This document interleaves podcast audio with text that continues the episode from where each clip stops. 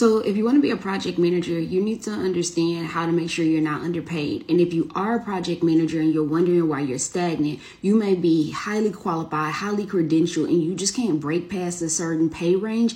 I want to talk about why.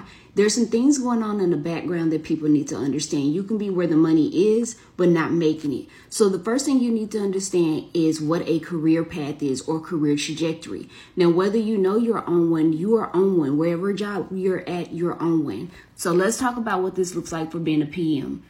When we talk about project coordinator, a lot of people who are P Ms today, at some point they got P like P C skills, okay? Then they move to getting assistant P M skills. Then they move to getting project manager skills, right? Then senior P M skills, then director of P M skills, and V P of P M, right? Skills.